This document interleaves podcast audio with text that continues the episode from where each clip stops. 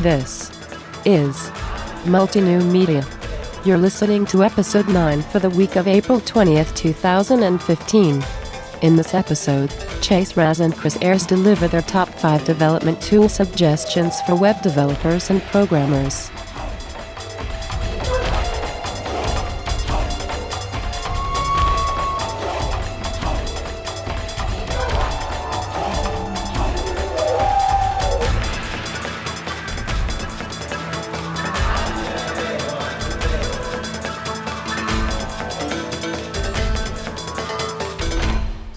Right, so with me today is Chris Ayers, and we're talking about our top five development tools. And this is the first top five that Chris and I have done.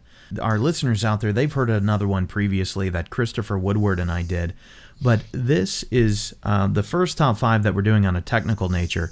And so, Chris, um, uh, thanks for checking in with me today. Anything, uh, anything new to report? Um, not really. Still working on some .NET middle tier stuff with Web API, and uh, on the front end doing some Angular JS stuff with Less and CSS3. Which, by the way, thanks for getting me, me into Angular JS. It's starting to consume more of my time than I ever thought it would, but uh, great tool. Uh, so, Chris, I'm going to take the web side. If we're talking about web developers, what do you need? And how about you take the sort of application side of development?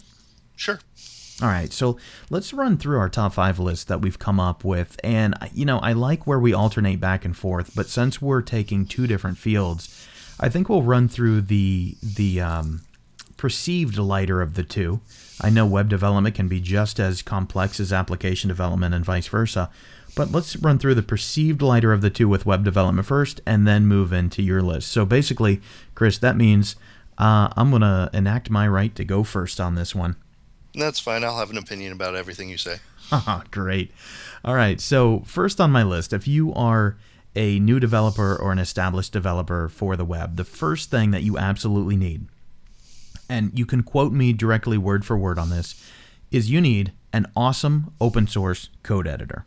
Personally, uh, I actually don't care too much if it's open source. Uh, my favorite is PS Pad. It's a very obscure Windows only uh, program that's um, that's available from pspad.com. Uh, has all the functions you'd expect in an editor, but really, if, if we're talking about editors, this can be anything. So many out there, right? It's going to be preferential. You're just going to have to do a search and try a few, like all of us uh, have done in the past. But here's what you're going to look for a good editor is going to have a few key things line numbering, right? If you find an editor and it doesn't have line numbering, run, run quickly. you know, you're also. I, I, like a good line numbering. I mean, you know, I want my twos to follow my ones. Everybody does. Sometimes I like when the ones come after the twos, but that's going to be an upside down world in a different situation. You also kind of want macros, the ability to record uh, some type of key combination and have it repeat. Things like a hex editor. I, I never use the hex editor, but I look for it in my uh, in my text editors and my code editors. Uh, things like ASCII symbols and ASCII characters and hash generators and FTP. Right? I, I would use any of those. You don't use any of those. I like line numbers, but the thing that catches my eye on any text editor, syntax highlighting. If I'm editing JavaScript, I want the vars and the, the variable names to be colored differently than the strings. If uh, you know, and it depends upon the platform. If I'm on a Mac, I'm going to use maybe Text Wrangler or Sublime. If I'm on Windows, I've never used PS Pad, but I've used Notepad++.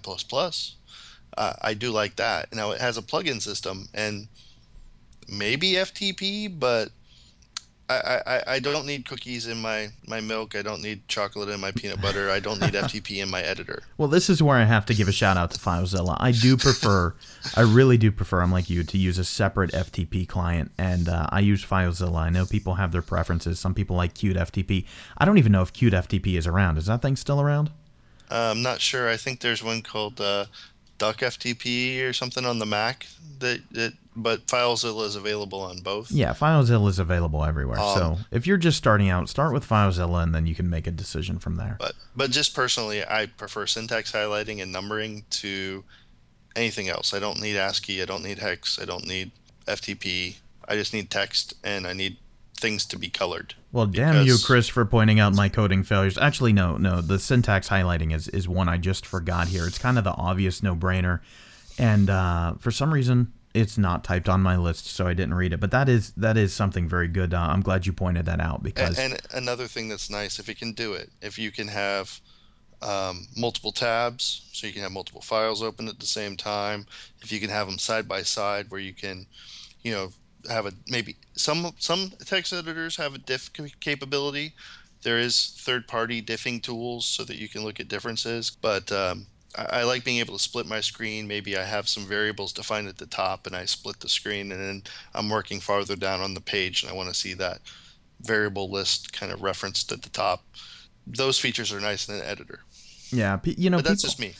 I, no, I agree with that, and a lot of people will lead for some of these features to things like Eclipse and Aptana and all of these, and um, NetBeans. But you know, honestly, I really think for good old fashioned web development, you just need a simple code editor. I don't think you need a full IDE for that, and and a lot of people like to use IDEs, but I don't know preference. Try out everything, and then uh, see if you fall where I fall on that or not. Whenever I learned how to do web pages um, on a Mac, it'd be a text editor, and on Windows, it'd be Notepad. Nope. You didn't need an IDE. You didn't need drag and drop. You don't need any of that stuff if you don't understand the the basic structure of the page and the tags and how things go together. Oh, you, you know, know, that's something I'm going to bring up later. But you have a point. Notepad. you can still catch me from time to time editing in Notepad if I have no other options available. If I'm on a say now, a, a client's computer or something like that, Notepad is still a viable option. If I'm on Linux or Mac, I'm a VI guy. I, I don't need no Emacs, but oh wow, that's that's going to be a preference war that you're starting there. Mm-hmm. So my second item is if you're a web developer starting out or experienced, we often forget this fact, and it's a basic fact, but we do forget. You need every single browser you can get your hands on you also need all of their browser development tools. And if possible, run these things in VM so that you can get every addition that your that your customers are likely to use. So if you're testing for IE11 on your system, well that's great, but someone may be using IE9. And does the site still work? Uh, Chase, as a follow up to that, Microsoft has released VMs of every version of Internet Explorer available for free for you to download in versions for VirtualBox, VMware, and Parallels for Mac, Windows, and Linux, running on XP, Vista, Windows 7, and Windows 8. Yep. And when you get into these browsers, when you're in Internet Explorer, you hit F12 for their F12 developer tools, which I don't know why they tried to style it. They put that F12 in there as a part of the name. It's kind of hokey to me. You can also find it under the options. Yes. Um, in Chrome, Firefox, and Opera, which, by the way, Opera has the best name, right? Nobody does anybody use Opera anymore? Um, again, this goes back to the why are you mentioning things that are dead? well, but they have a wonderful name for their developer tools. It's called Opera Dragonfly. What no, I don't know if they're dead or not, but you're the only person I've heard mention them in many years. Well, they also base their stuff on on uh, WebKit and and the same type of thing that uh, Google used to use in Chrome. Yeah. So Safari uses before, and, and Chrome used to use before oh, they split off onto their own. Yeah, sorry, I forget about Safari. When I'm working on a PC, I forget that that stuff exists. Um, Chrome and, and Chrome and Firefox just hit Control Shift I, and uh, you're in your developer tools again. Internet Explorer, hit F12. Um, I pretty much on every browser just right click and say inspect element. Oh, that, isn't that wonderful? Yeah, I learned to use the developer tools, learned to love the developer tools. Um, definitely learned to explore the DOM. And one of the things I can say on the developer tools is look at the computed styles. So you, when you're looking in the developer tools, you can look at divs and, and different individual tags. And when you highlight one, there's usually a style section where you can see every list of classes that's being applied to it and all the different styles, and usually they're crossed out on the ones that get overridden. But then there's a computed tab in a lot of the browser development tools, and you can see what the final result is. So you can say, oh, the height is 400 pixels, and you can hit a little plus sign next to it and go, why is the height 400 pixels? Oh, that rule is active and it overruled that rule and that rule and that rule. And you can look at exactly why things are set the way they're set. And with stuff like that, I feel like people do need a reminder, myself included, because most of us probably are not using all the developer tools. And I feel that people treat developer tools in browsers much like we treat regular expressions. We cram study when we need them, and then we forget how to do a particular thing, and then we cram study again when we need it uh, a second time. But but if you if you're not very familiar with the developer tools, I would suggest go find a good tutorial on them. It's well worth your time to learn every single element in them. Yeah, um, I, I use Chrome a lot for my developer stuff, and they have an emulation mode, and and I think IE does as well in Firefox. You can set I'm going to emulate pretty much an iPad or an Android phone, and you can set the dimensions, and it will scale the screen like it is that dimension. So you can look at it like it's a mobile version. And another option that's in the developer tools is I'm a print media, so I can look at what the print style sheet will look like, and you can start coding that. Or you can emulate a slow network connection, so you can see how the page loads if you were on dial up. Um, all of those things are available in a lot of the different web browsers, as well as changing the um, user agent string if you want it to be, you know, i7 or or something else to see how it responds based on what it detects. Definitely want to test your responsiveness. My third choice here is IrfanView. And if you've been on the web long, you know about IrfanView. It's an amazing, um, amazing graphics viewer. But if you are on the web and working on the web, you constantly find a need to batch edit, watermark, resize images, especially in batches. And IrfanView does things like crop, resize, fix color depth, flip, rotate, all of the stuff that you would typically use in your traditional graphic software, but it makes it quick, it makes it simple. Now, IrfanView is, is popularly known for working with icon files right? If you're working in Photoshop or something like that, you're not necessarily going to have the best .ico support for icons, especially in the modern day where you're talking about multi-size icons. Here's a 16 by 16 and a 32 by 32 and a 64 by 64. But IrfanView has amazing support for all of these things. But again, when we talk about the web, batch editing and watermarking and resizing, those are the big ones. And anytime you're working with e commerce, anytime you're working with anything that's going to have a large image gallery, uh, just an absolute requirement to have that open source and, and freeware software of IrfanView available. And that's spelled, by the way, for those who don't know, it's spelled I R F A N V I E W, IrfanView. I have not used IrfanView in over five years. I, I've I've used GIMP. I've used Paint.net. Um, Both of those would be would be fairly good substitutes if you don't right. want to get IrfanView. And Paint.net I currently have the um, Adobe Creative Suite, so I have Photoshop and Firework, Fireworks, and, uh, and, those are what I use primarily now. But I, I used to use IrfanView a lot. I mean, I, I remember using that as a, a great image viewer um, and, and doing some basic editing and it, it was great back when Photoshop and all the other uh, graphic suites didn't didn't support icon files and favicons when those became big. Uh, IrfanView was one of the only things we as developers had access to for very low cost to get us that support. But this transitions into my fourth pick, which is a multimedia suite. And you may fight tooth and nail on this one, and you say, "Well, damn it, I'm a developer. I'm not a graphic designer. I'm not a video editor. I'm not an audio production expert." But when you're working on the web and you're bringing everything together and integrating, especially with content integration, you have to become uh, a jack of all trades in these fields. So the first and most likely place for most of us to go is what Chris just mentioned the Adobe Cloud. And I have access to it. And the, and the software in the Adobe Cloud, specifically that I'd want to call out, is you're likely to use Photoshop for bitmap or raster graphics. Illustrator for vector graphics, Premiere for video, Audition for audio, which is what we're recording in right now, by the way, and Media Encoder for transcoding. Or you can kind of hodgepodge these things together in a different way. So some of those pieces of software I like and others I don't, and I am lucky enough to have access to Adobe Cloud. But what I actually use is a, is a hodgepodge of things. So I used the Corel Draw suite to give me Corel Draw for vector graphics and Photo Paint for raster graphics.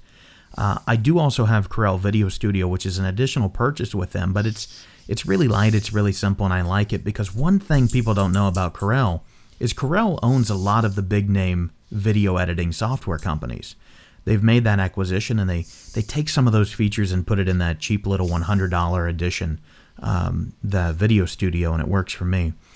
You can also go open source and free source with a lot of these using Audacity for audio and Handbrake.fr for uh, transcoding and media encoding. Mm-hmm. But however you get there, open source, the most expensive cloud uh, solution you can find, or anywhere in between, if you're a web developer, trust me, trust me, trust me, have a multimedia suite at your fingertips ready to use and understand how to use each of the pieces of software within that suite that you compile or that's compiled for you by another company.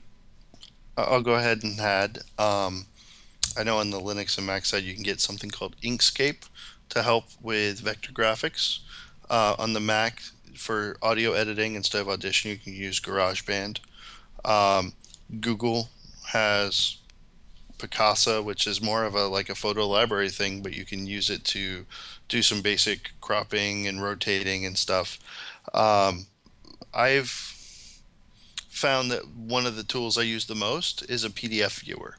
Um, if you are a web developer and you are working with a designer or or, or with a, uh, a management type person that has PDFs already generated with like site layouts, uh, they will a lot of times send you a PDF.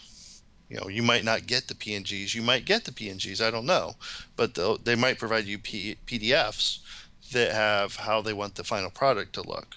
So you might be looking at a PDF as you're you're working in your text editor and viewing the browser and you're hitting refresh and editing and hitting refresh, comparing it to your PDF. So uh, it's something you might not think about, but you know. That, that is a good point because if you get a wireframe or a mock-up in PDF, you're going to want something that enables you to work with that. So, moving to my last selection in the top five for web developers, and this is a big one. This is a large umbrella that encompasses a lot. But I encourage you to get a framework that works with what you're developing, or a library, or hell, even just a collection of raw scripts, which is my personal choice when I can avoid a framework or a library.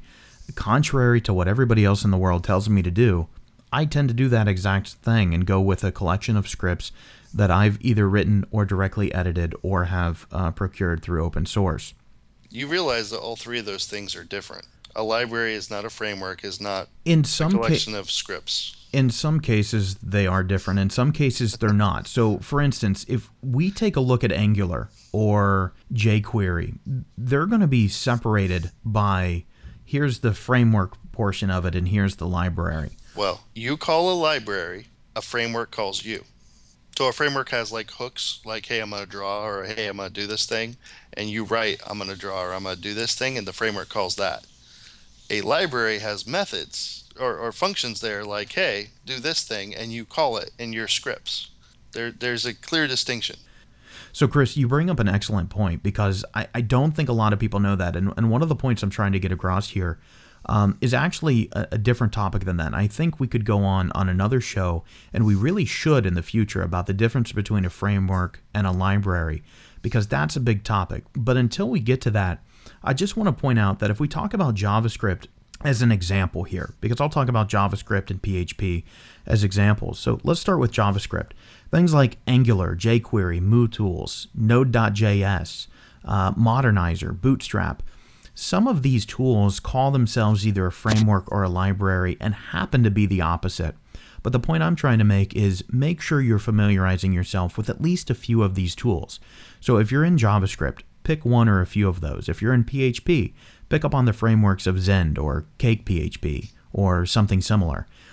And then build your own library of, of modules, widgets, code, uh, on top of all of this. But that is a very good point and something we're going to have to explore in depth for folks in the future. Yeah, and each has its place. Like Node.js is a back-end JavaScript technology. It's run on the server. It's not run on the client. So don't you know say I'm going to be a client developer and then start go learning Node.js. They're kind of two separate things. Angular is a you know a client side thing. Bootstrap also has a big like css component so it has a lot to do with styles and like a default look. You know the thing that's comparable to bootstrap would be um, foundation.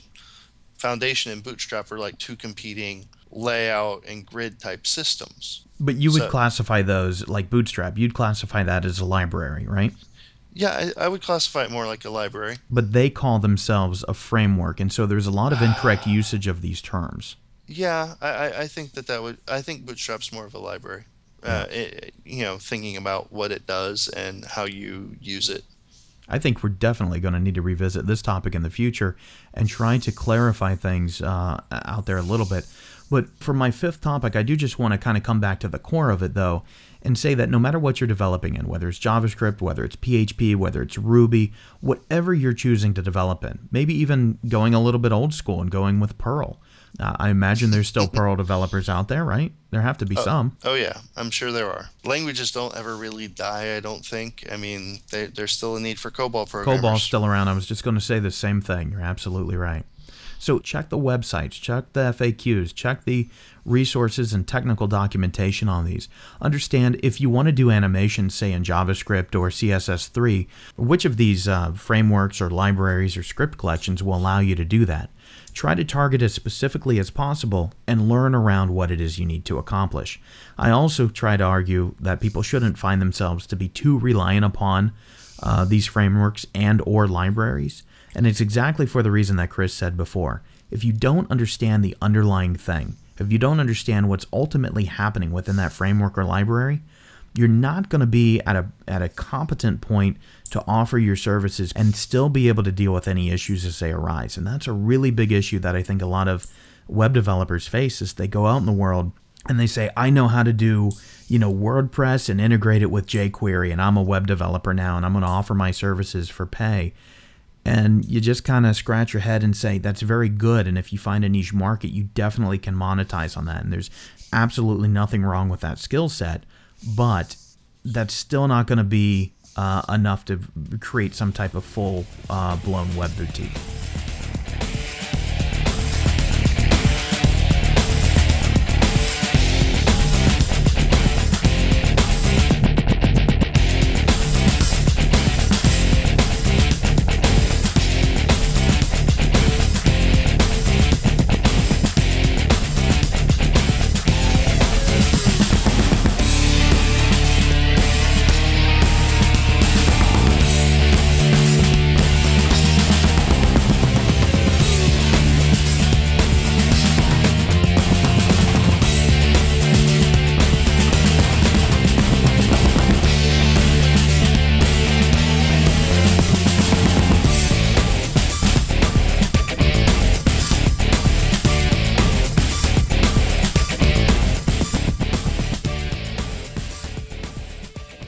web development top five from me covered, Chris, let's move on to you with the top five for uh, a little bit more application development.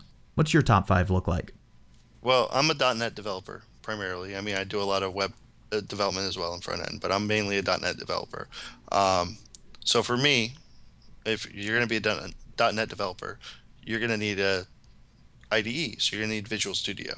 Now, I realize that on other platforms with other languages, you might pick a different development environment.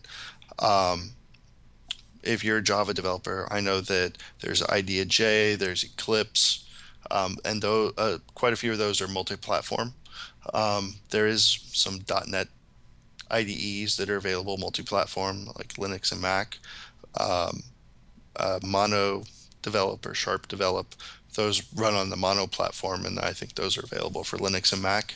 And if you're a Mac developer doing iOS, there's Xcode.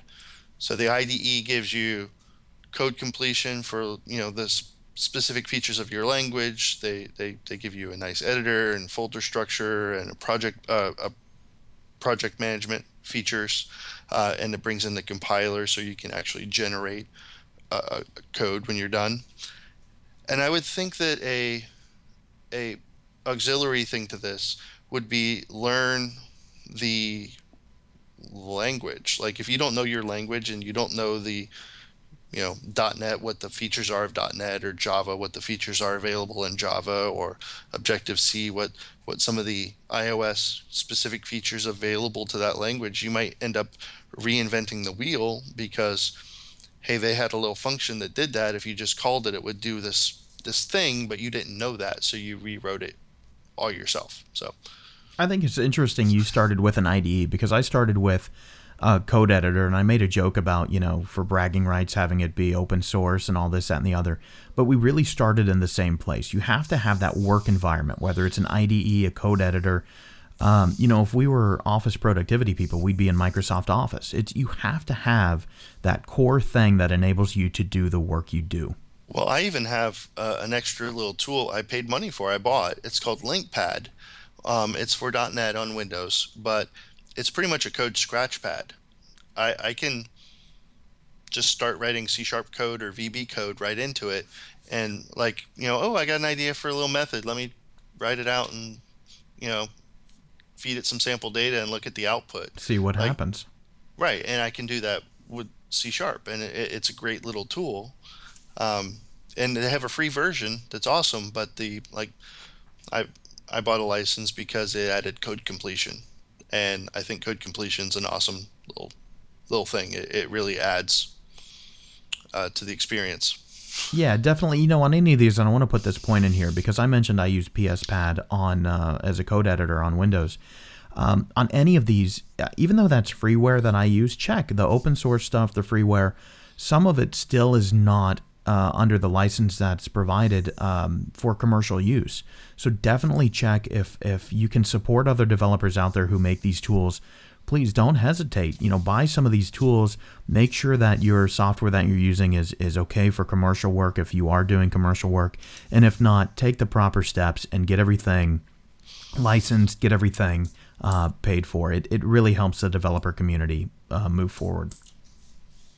All right. Um next thing I have is plugins. Like me personally, Visual Studio is great, but there are some plugins for me that make my life easier.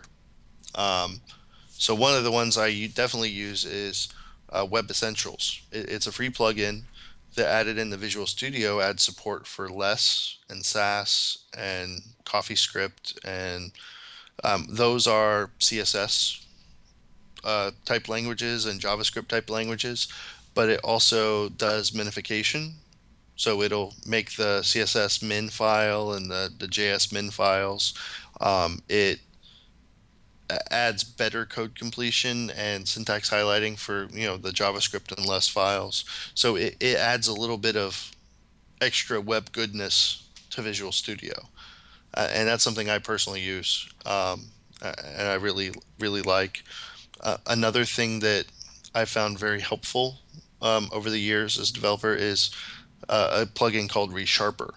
Now, ReSharper is a paid plugin. It, it, does cost money, but it adds a lot of utility function. It Visual Studio already has some static code checking, so it'll tell you if you have bugs. But ReSharper tries to make your code better. Um, like if um, it adds tools for refactoring code, for moving functions, for extracting methods. Like you can highlight some code and say, "Hey, make this into a function all by itself," and it'll it'll take the code and move it somewhere else and make a method, and it'll call it from where it originally was. So it, it has some really cool features to help you move code around and refactor code. Um, if you did some stupid stuff in code, like you're like, hey, if this is true, do this thing. It'll it'll have a little squiggle under it, and it'll say, "Hey, it's always true." You can remove the if. Like it'll make code suggestions to make your code better. You can um, set coding styles and coding standards in the ReSharper tool, and it'll tell you if you write code that doesn't match those standards, and you can uh, do code cleanup to kind of enforce those standards, add spaces, add semicolons, indent things. Um, you know, and Visual Studio already does a lot of those things, but ReSharper kind of takes it to another level. I like the extensibility because let's say you have a particular IDE you like to use, but it doesn't support a language that you need to work with. Um, these types of add-ins, uh, for for instance, one that I like to use is um, there's a PHP extension for Visual Studio. Visual Studio doesn't automatically support PHP, and just um, pop an add-in or an extension in there, and bam, you're working in PHP. Yeah, they have extensions for. I, I think there's even a Java extension now. There's one for Ruby and Python. I, but you know, I'm a .NET developer, so that's what I know. I've done a little bit with Xcode and a little bit with Eclipse, and Eclipse is very extensible as well. Um, like Eclipse can do C++ instead of just Java. Eclipse has PHP modules for it as well. Um, but you know, again, I'm a, a Windows developer, so this is what I know. Right. Um, uh, the, the next thing is, I I'm not gonna lie, I use Stack Overflow. Like if if you're working hard on a problem and you can't figure it out, or you see something weird and you're not sure why it's happening, I go and look for the answer on Stack Overflow. You're making me jealous here because I, I, feel bad for not putting some type of community element in. Uh, you know, you don't have to lie about that. Stack Overflow or any other type of, of, of community, absolutely critical for any developer doing right. anything. Well, the, the, there's there's a huge difference between someone who just Googles for some code and copies and pastes it into their stuff, and someone who is trying to understand a problem and is looking for solutions and answers and why it's happening. And that's definitely two different classes of programmers. There are people out there who will will Google something, copy and paste it, and see if it works, and not even try to understand why. But then I, I and I think that Stack Overflow can work for those people just fine. But I use it for I'm trying to understand why it happens, and sometimes there's a code snippet that but there's usually a great explanation on what's happening. Maybe I didn't configure something right, or I'm calling a method slightly wrong, or I didn't set it up right before I called it, or you know, there's this weird case and there's a bug they know about, and it links to a bug report for that library, and you know, here's how you get around it. You know, but Stack Overflow is definitely a tool I use. I, I agree with that. Um, you know, there's nothing against copying and pasting especially when you're lost. But the thing is, you have to attempt to understand what's going on so that you can do it yourself the next time and uh, understand how the language or how the thing you're working on is, is supposed to work. And without that, you're, you're lost. So, excellent choice with the community. Um, now, this is kind, kind of a more advanced thing for, for developers, but and you might not see it a lot on the website, um, or you might, depending. Um, I think a a unit testing tool is essential to application development. So on the um, Microsoft and .NET side, I used either use NUnit or Microsoft Test Runner. Microsoft Test Runner is built into Visual Studio Professional.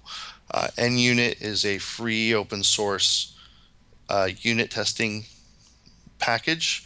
Um, there's also, if you're on the Eclipse and Java side, there's JUnit, there's CXS Unit, um, there's so many different types of X whatever unit um, libraries out there for whatever language you want.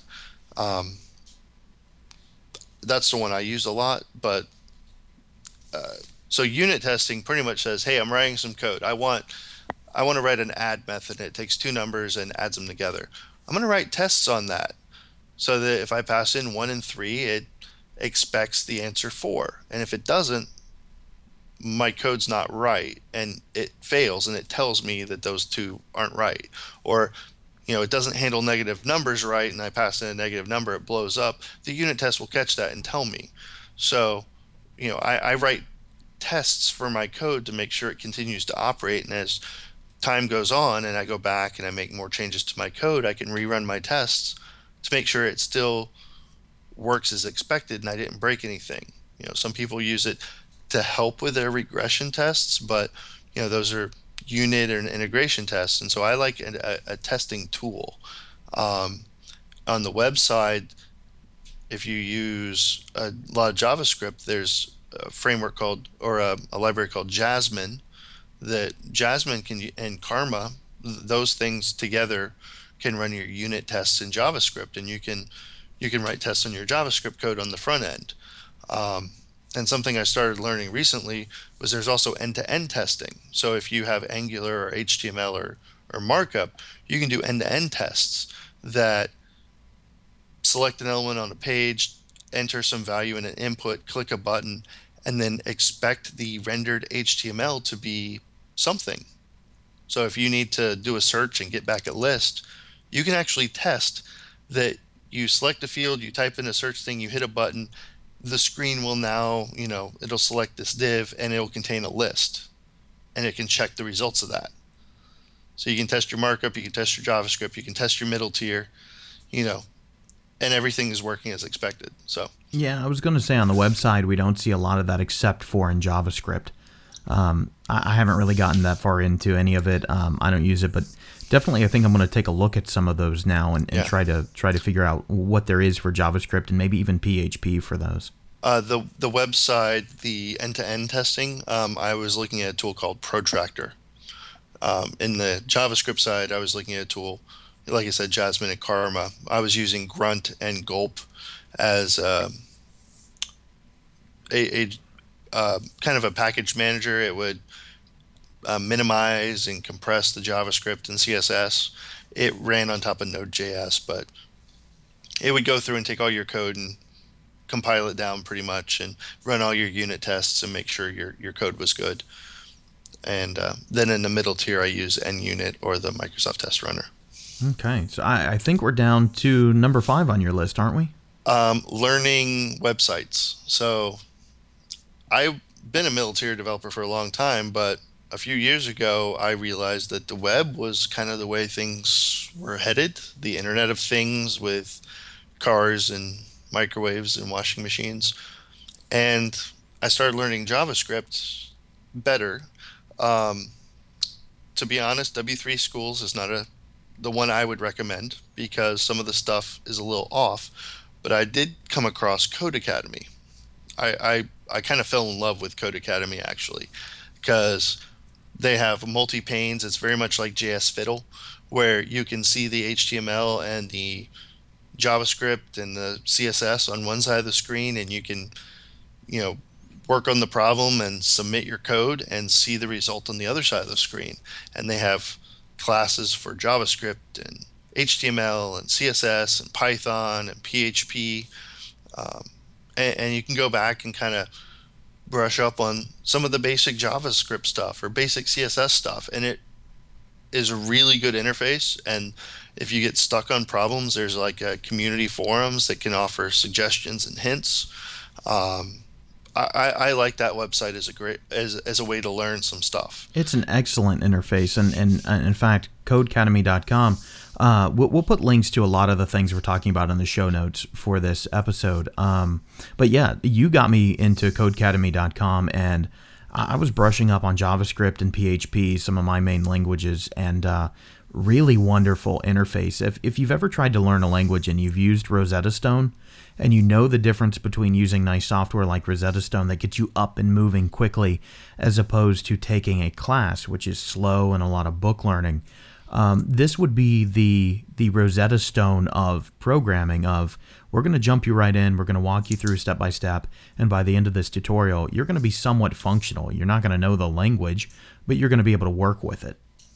Um, I did come across a couple other nice learning websites. Uh, CodeMentor.io was, was was pretty nice. It had a number of languages, and then depending upon the language, there's definitely some specific um, sites. Like there's learn Python sites for Python. There there's some Ruby sites specifically to learning Ruby. Um, a lot of the frameworks and libraries have tutorials on how to use them and they have example use cases like on the bootstrap site here's how to make a drop down here's how to make a button here's here's how to do a modal that that makes a pop-up yeah so th- there's usually lots of ways to learn things but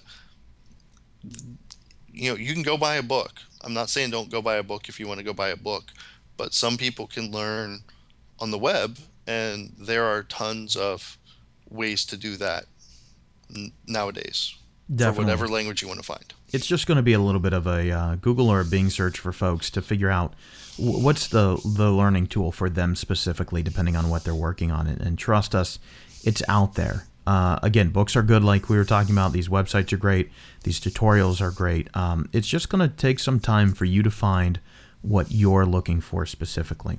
So, Chris, with both of our top five lists accomplished and time running a little bit short, I want to leave you with the final question to answer for our audience. If someone listening is maybe brand new, uh, hasn't developed before, uh, and they're they're wanting to get into this. Maybe a, a, younger listener or somebody who has a different career and wants to start getting into development a little bit, or never really thought they had the skill but are learning over time that they do. What would your biggest piece of advice to someone brand new in the field be? Find something that interests you. There's so many kids that are like interested in RuneScape I mean, still, I'm surprised too. But that. yeah, I was a little bit like, are you really talking about RuneScape? But yeah, it's still around. No, I, there was a friend that was the son of my my friend's son, or uh, ah, my son's friend was interested in RuneScape, and he learned how to mod RuneScape, and so he started learning program for that. There are some kids who really love Minecraft so much that they start learning how to make Minecraft mods, and they start learning Java through that, or they just like Minecraft and they like the little like redstone and other b- blocks, and they start learning logical concepts through Minecraft, like making your cart go around.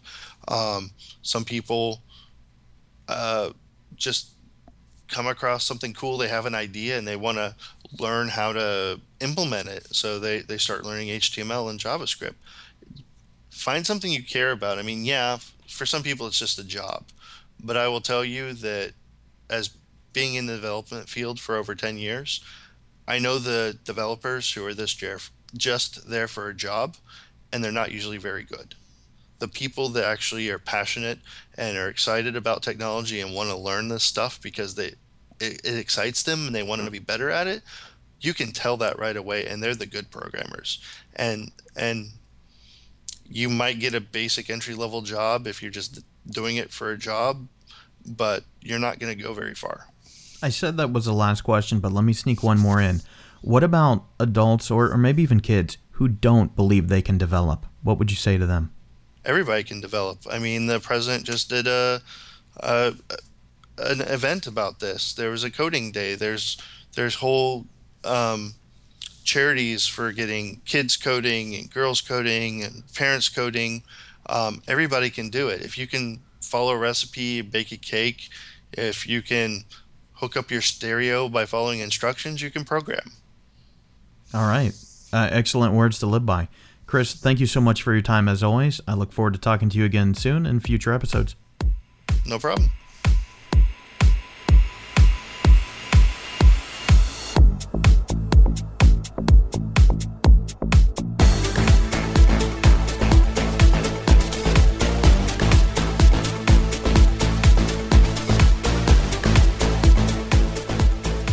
Sadly, that's all the time we have for this week's episode, but as always, reach out to us at feedback at multinewmedia.com with any questions, comments, or follow ups you may have. Also, be sure to check out our site at multinewmedia.com. And until next week, take care.